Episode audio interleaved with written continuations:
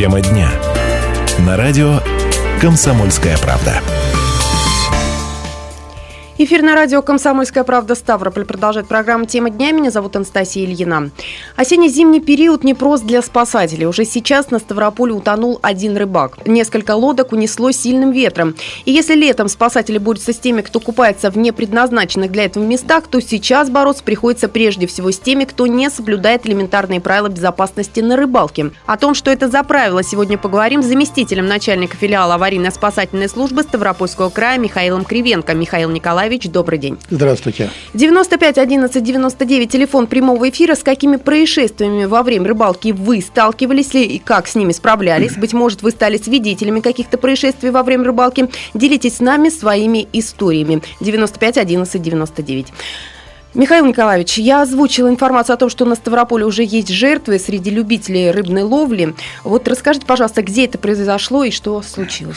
Ну, сказываю, перед этим я хочу сказать, что э, Государственное казенное учреждение противопожарная аварийно-спасательная служба очень серьезно занимается вопросами профилактики гибели людей на водных объектах. И сейчас, э, хоть уже осенне-зимний период наступает, это является не исключением. И мы, безусловно, проводим такую работу и в школах, и э, в других организациях организациях, но, к сожалению, мы не можем охватить ну, практически 100% любителей осенней рыбалки, осенне-зимней, когда чуть туда попозже, но все-таки мы этой проблемой занимаемся давно и неоднократно говорим о том, что надо соблюдать элементарные меры безопасности, когда ты рыбачишь, особенно в осенний период, когда уже достаточно холодно, когда люди, садясь в резиновые лодки, одевают, э, одеваются потеплее, все они предусматривают и снасти, и одежду, и лодку, не предусматривают одного. Они садятся в эту лодку без спасательного жилета.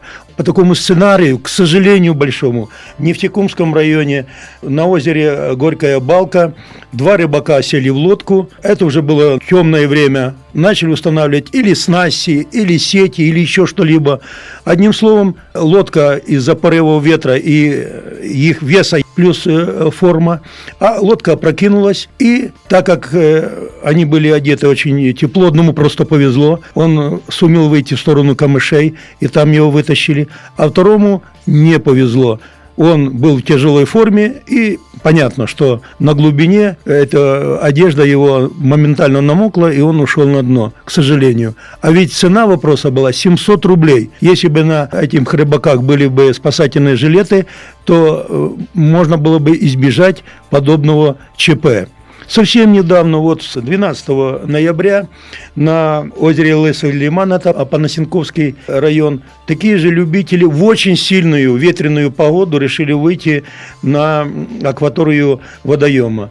И ветер поднялся такой, что они не могли подойти к берегу. И находились в камышах до тех пор, пока наши спасатели это за 100 километров туда прибыли, и их оттуда извлекли и вытащили. Слава богу, в этот раз обошлось без э, происшествий. Но опять же, и в этих горе рыбаков, скажем таким образом, э, спасательных жилете на себе не были одеты. Также отсутствовали. Вот я вас слушаю и так понимаю, что в этих случаях очень большую роль сыграл еще и сильный ветер. То есть получается, что он помеха для рыбаков. Ну, получается так, потому что они при наличии тех весел, которых я знаю, у них это резиновые лодки, да, этот ветер был очень сильный, но нужно было тоже, кстати, это предусмотреть перед тем, как выходить на акваторию этого водоема. Вот. Но я еще раз повторяю, слава богу, что обошлось, что мы сумели на нас выйти, мы туда выехали, послали спасателей на хорошей лодке с мотором, мы сняли этих людей, нашли их в этих камышах и сняли и доставили э, как бы в нормальном виде. К сожалению, это же не только в этом году. Мы подобные случаи, как правило, испытываем это вот январь-февраль месяц, э, получаем подобные случаи в другие годы. Вот, скажем, в прошлом году подобное происшествие произошло на Дундинском водохранилище, опять же, Апанасинсковского района. Мы испытываем достаточно серьезные сложности, когда наши граждане участвуют, вы знаете, в массовых мероприятиях, посвященных, ну, вот, крещенских мероприятиях. Угу. В прошлом году такие любители, три человека решили в отдельном месте искупаться 19 января. Ну, на на период крещения, вы знаете, на этот большой религиозный праздник. Ну, выбрали, понятно, какое место, там, где никого нету, ну, из, из трех человек два утонуло. Это на отстойнике городского озера города Есентуков произошло. Скажите, пожалуйста, все-таки, а если вернуться к рыбакам, в прошлом году, вот э, если к цифрам, да, перейти, э, сколько человек пострадали, да, рыбаков? Что-то вот один, вот и вот опять вот... же один рыбак в феврале месяце утонул на Дундинском водохранилище. То есть, к сожалению, статистика такая, что мы еще ни один год не обошлись без того, чтобы один, два, а иногда бывает и три рыбака попадают в очень серьезные происшествия на воде, а некоторых мы просто не смогли вытащить, не смогли спасти. Михаил Николаевич, а при каких погодных условиях желательно не выходить на рыбалку? Ну, здесь, видите, Настя, сложно сказать какие-то жесткие условия. Вы знаете, что рыбаки – это такая категория наших граждан, что их э, тяжело предупредить, что там лед тонкий, что там сильный ветер. Все равно они будут идти. Но, по крайней мере, если ты идешь, то предусмотри хоть элементарные вещи спасения. Я уже говорил о них. Элементарный э, спасательный жилет может принести большую пользу в случае таких форс-мажорных обстоятельств. Кроме этого, как правило, люди пользуются надувными лодками лодками. Это одноместные, двухместные лодки. Так вот, есть такой интересный момент, и рыбаки знают об этом. Когда человек выпадает с резиновой лодки, она как бы вначале прогибается под тяжестью рыбака, потом как бы выпрыгивает с этой воды, или выстреливает, мы говорим, и сразу за несколько метров оказывается от рыбака. То есть догнать ее тяжелой одежде невозможно. Поэтому мы рекомендуем на этих лодках имеются такие резиновые кольца.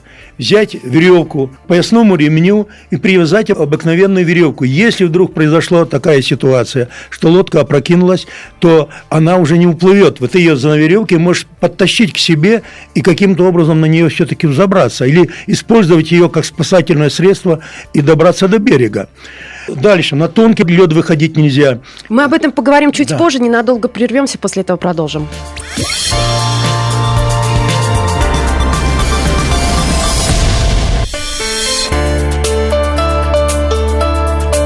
Тема дня. На радио «Комсомольская правда». А я напоминаю, что говорим мы сегодня о правилах безопасности на рыбалке. Телефон прямого эфира 95 11 99. С какими происшествиями во время рыбалки вы сталкивались и как с ними справлялись? Быть может, вы стали свидетелями каких-то происшествий во время рыбалки с другими людьми. Можете поделиться с нами своими историями. Михаил Николаевич, скажите, пожалуйста, где у нас на Ставрополе традиционно рыбаки устраивают ловлю? Есть ли какие-то, может быть, официальные места, где рыбалка разрешена, или просто традиционные места для посещения рыбаков? Ну, здесь надо разделить там осенью, куда обычно люди выезжают, и особенно в зимний период, когда наступает ледостав. Такими местами являются озеро Волчье ворота, Новоселицкий район, это Новопятигорское озеро, озеро Буйвола, Дундинское водохранилище, озеро Лысый Лиман, ну и, в общем-то, и другие места, где обычно собираются любители осенней и зимней рыбалки. Конечно, те места, где мы уже прогнозируем, где особенно много людей, тогда мы стараемся в этих местах на выходные и праздничные дни выставлять временные спасательные посты. Мы в этом деле контактируем напрямую с сотрудниками, инспекторами ГИМС и делаем эту э, работу совместно. Телефон прямого эфира 95 11 99. У нас есть звонок. Виталий, здравствуйте. А, добрый день, Виталий Ставрополь. Я вот хотел бы поделиться из своего опыта происшествиями на рыбалке. Давайте. Очень сильно запомнилось. Мне, наверное, лет пять было или шесть, когда меня взяли взрослые на рыбалку. Была погода приблизительно как сейчас, поздняя осень, холодно. Вот, я стоял на каком-то бревне, оно так с берега вдавалось в водоем, на котором мы рыбачили. Вот. И в какой-то момент просто поскользнулся и упал в воду. Ну, честно говоря, чуть не утонул, очень ярко запомнил. Взрослые в этот момент, ну, как водится на рыбалке, выпивали. Вот. Ну, и хотелось бы сказать, что на рыбалке действительно бывает опасно не только там, когда лед или лодка перевернулась. Надо быть очень внимательным в любом случае, не только за собой вот как бы следить. Спасибо. Спасибо большое, Виталий, за вашу историю. Кстати, вот затронул тему наш слушатель по поводу алкоголя. Это еще одна из проблема, тем, из проблема. проблема. Да, вот как с этими людьми, которые любят горячительное употреблять во время рыбалки, ведется борьба? Бороться, вы знаете, с такими видами наших граждан э, сложновато, хотя мы, безусловно, предупреждаем. Алкоголь и вообще все виды зимнего отдыха, в том числе и рыбалка на льду, они не могут быть совместимы, потому что человек теряет чувство опасности еще больше в такой ситуации и иногда не понимает, что может с ним произойти, и поэтому полностью игнорирует все те меры безопасности, которые должны быть э, установлены и определены. И вот Виталик правильно сказал, и дети им ни почем были, они занимались, отвлекались совершенно другими делами, употребляли спиртные напитки, а ребенок практически, слава богу, что ему повезло в этот раз. А ведь некоторым детям, к сожалению, по этой же причине, о которой наш э, слушатель сейчас поделился, не всегда везет. Поэтому мы и говорим, исключено. Чай горячий, да. Там какие-то такое, так, чтобы взбодриться, да. Но не алкоголем. Это временное явление. Потом человек, я еще раз повторяю, чувство опасности теряет полностью. Особенно, когда находится длительное время в месте рыбалки, и особенно рыбалки на льду. То есть бдительность теряется. А есть ли у нас в крае какие-то, может быть, опасные места, где рыбачить вообще нежелательно? Ну, тут даже если, я бы сказал бы, и все равно меня рыбаки не послушают, но таких вот просто исключительных мест, чтобы мы там как бы запрещено, ну нет Нету, у нас. Да, но это таких... вот я просто по аналогии с тем, где купаться запрещено, подумала, может быть, и нет, рыбачить, конечно. но нет. нет. А скажите, пожалуйста, если с рыбаками произошел несчастный случай, к примеру, уносит лодку ветром, какие первые действия должны быть? И по какому номеру в таких случаях надо звонить? Ну, у нас сейчас устанавливается и будет в ближайшее время единый номер 112, по которому можно дозвониться. Ну, С правда, еще тоже, да? Да, угу. можно, э, ну, правда, еще действуют в некоторых районах и те э, номера, которые действуют и на сегодняшний день. Но я говорю, в ближайшее время будет единый 112, по которому вам обязательно ответят. Многие правильно делают, они уже научены горьким опытом. Кстати, как положительный пример я могу привести вот этот последний случай, когда произошло на Лысом Лимане, что они знали, куда можно дозвониться. Они дозвонились на ЕДДС Апанасенковского района, и уже Апанасенковский ЕДДС Апанасенковского района вышла на наших спасателей, и оперативно было принято решение по спасению этих людей. Это очень важно. Поэтому мы всегда предупреждаем, чтобы родные и близкие всегда знали, куда рыбак едет рыбачить. Потому что иногда, к сожалению, и этого даже не знают родные, куда уехал э, муж, сын, там, отец, дедушка или еще кто-либо рыбачить. Далее, чтобы знали телефоны оперативных служб, когда в случае необходимости можно дозвониться. Даже на полицию можно выходить, они все равно э, на нас выйдут. То есть дозвониться, в принципе, можно. Если, конечно, в момент падения в воду там или еще, не дай бог, э, телефон не выйдет из строя и так далее. Но вот это тоже надо, эти вот вещи э, предусмотреть. Хотя некоторые рыбаки при такой ситуации, имея и жилет, они телефон в такой пластиковый мешочек заворачивают, чтобы он не намок, чтобы можно было действительно, как вы говорите, в случае форс-мажорных обстоятельств можно немедленно связаться, чтобы могли каким-то образом оказать помощь. Это первое. Второе. Обязательно нужно, чтобы не самому выезжать, особенно в ночное время. Вот, и, ну и обязательно нужно минимум два человека, чтобы мог кто-нибудь или помочь, или, по крайней мере, до кого-то достучаться, чтобы мы могли принять меры и оказать своевременную помощь этим рыбакам или этим людям. Ну, а нужны ли иметь какие-то собой, я не знаю, ракеты запускать, то, чтобы их заметили? Когда темно, то вообще тяжело не, это ну, все понять. Э, видите, ракеты, если то, что там есть в соответствующих магазинах, которые продают, ну, в принципе, это можно, особенно в ночное время. Действительно, оно может э, определить местонахождение человека.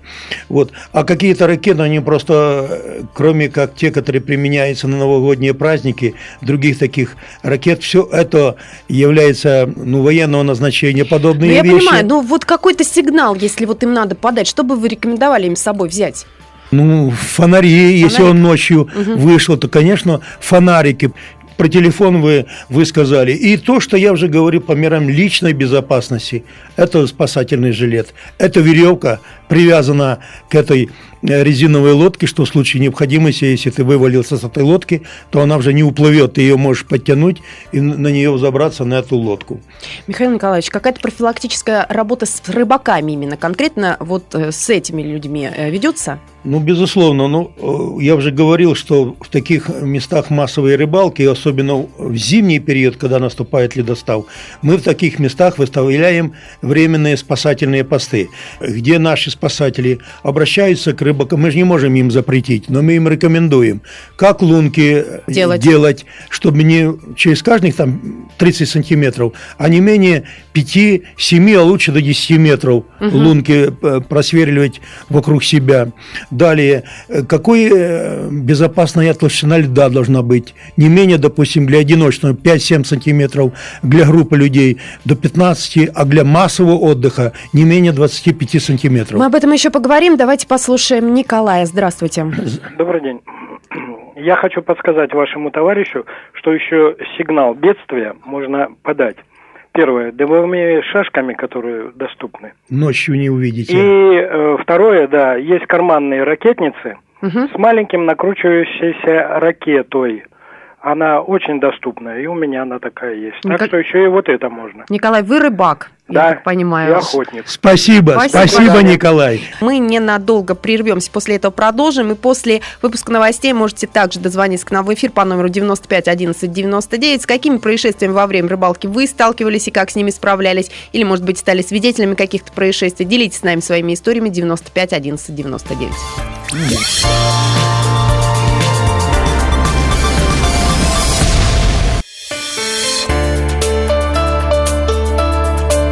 Тема дня. На радио «Комсомольская правда». А я напоминаю, что говорим мы сегодня о правилах безопасности на рыбалке. Телефон прямого эфира 95 11 99. С какими происшествиями во время рыбалки вы сталкивались и как с ними справлялись? Быть может, вы стали свидетелями каких-то происшествий во время рыбалки с другими людьми. Можете поделиться с нами вашими историями. Мы их с удовольствием выслушаем. Михаил Николаевич, а вы сами рыбак? Ну, Любите? как все, конечно, любители. Хотя я не хочу сказать, что я такой вот, ну, просто самый такой увлеченный, но люблю, когда такое, такое время или возможность предоставляется, да. А вот зимнюю рыбалку любите? Ну, зимнюю рыбалку э, люблю, но, Реже, к сожалению, да? да, к сожалению, выезжаю практически только по делам на зимнюю рыбалку. Вот примерно по таким случаям, о которых мы сейчас обсуждаем эту проблему, по вопросам безопасности людей э, при проведении зимней рыбалки. Ну вот многие рыбаки ждут этот период, и многие любят именно зимнюю рыбалку. Уже скоро у нас зима не за горами, и э, как раз-таки долгожданная пора для любителей подледного лова. Вот прочитал, что самый, так сказать, лакомый период для любителей подледного лова это как раз перволедие, то есть время, когда лед только замерзает, потому что клев по первому льду, как правило, стабильный и хороший. Длится этот период в среднем 2-3 недели, и вот получается, что эти самые 2-3 недели, наверное, добавляют работу спасателям. Безусловно, это так. Но в данной ситуации нас больше интересует как раз именно безопасность людей. Почему? Вот э, у нас, э, когда мы распределяем этот период зимней рыбалки, для, наиболее опасный для нас это начало ледостава, когда лед еще не на всех водоемах недостаточно прочный или тонкий, а рыбаки пытаются, как вы уже сказали, по первому льду получить вкус первой рыбалки, выходят и в конце зимы, когда э, лед хоть и толстый, но он становится рыхлым и не таким прочным. Вот это как раз наиболее опасные места. Что мы делаем в такой ситуации?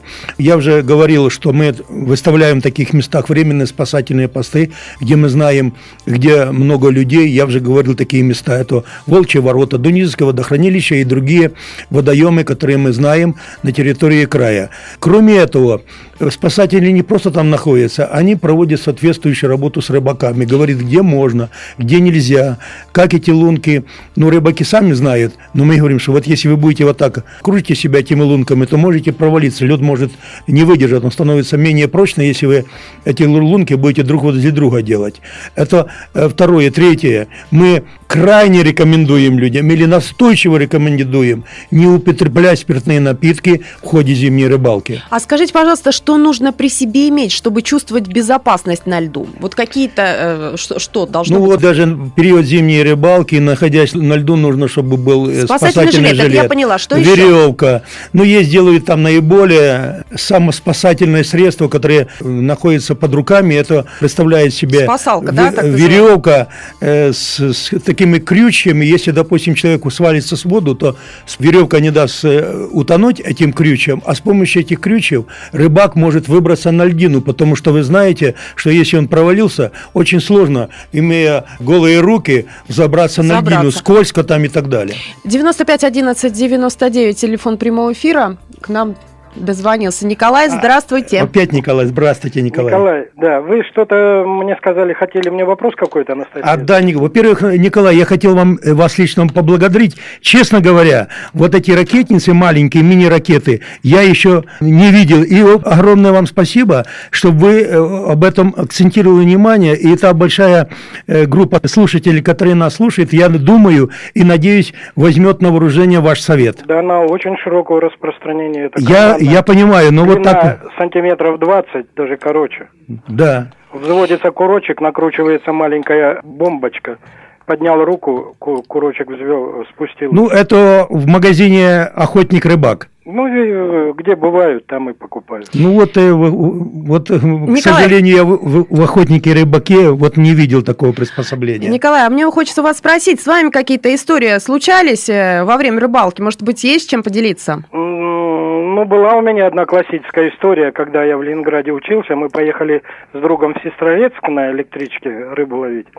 И когда шли уже назад, в обед – от кромки берега уже лед подтаял. Я как-то успел пройти, а он метрах в трех провалился. Он был раза в два тяжелее меня, товарищ. И провалился. И глубина такая, что с головкой. Там э, лесные озера очень глубокие. Вот. Он стал назад повернулся, стал выкарабкиваться на лед, а руками опирается, а лед э, ломается. Хрусь-хрусь. Я тогда свой коловорот еще не, не собирал. Я ему бросил коловорот на ту сторону кромки льда. Он облокотился руками, уперся на более большую площадь и выкарабкался. А я в это время уже бегал, искал длинную палку угу. в лесу. Вот такой случай был. Спасибо большое, Николай, Спасибо большое. что вы поделились с нами э, вашим случаем. 95 11 99, если у кого есть чем поделиться происшествиями во время рыбалки какими-то, может быть, интересными, может быть, курьезными даже случаями, пожалуйста, звоните к нам. Михаил Николаевич, лед все-таки не везде одинаковый по толщине. Как можно по каким-то признакам определить, что он безопасен? Ну, он должен такой быть прозрачный, синеватым оттенком. Это говорит о том, что лед прочный, и кроме этого должна быть еще толщина льда. Для одиночных это 5-7 сантиметров, для групповых до 15 сантиметров мы рекомендуем, чтобы такой лед был.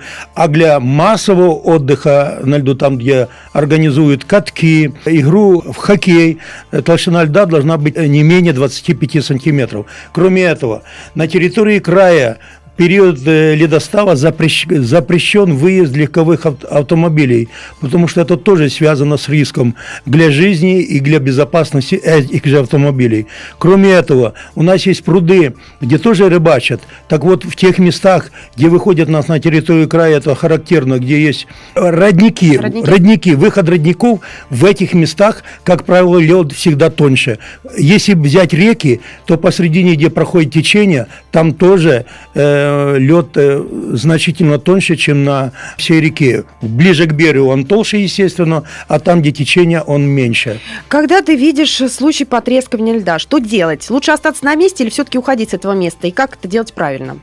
Э, нужно всегда уходить э, в ту сторону, откуда пришел. Даже если провалился, не карабкаться вперед, а нужно пытаться выйти в ту сторону, откуда ты пришел.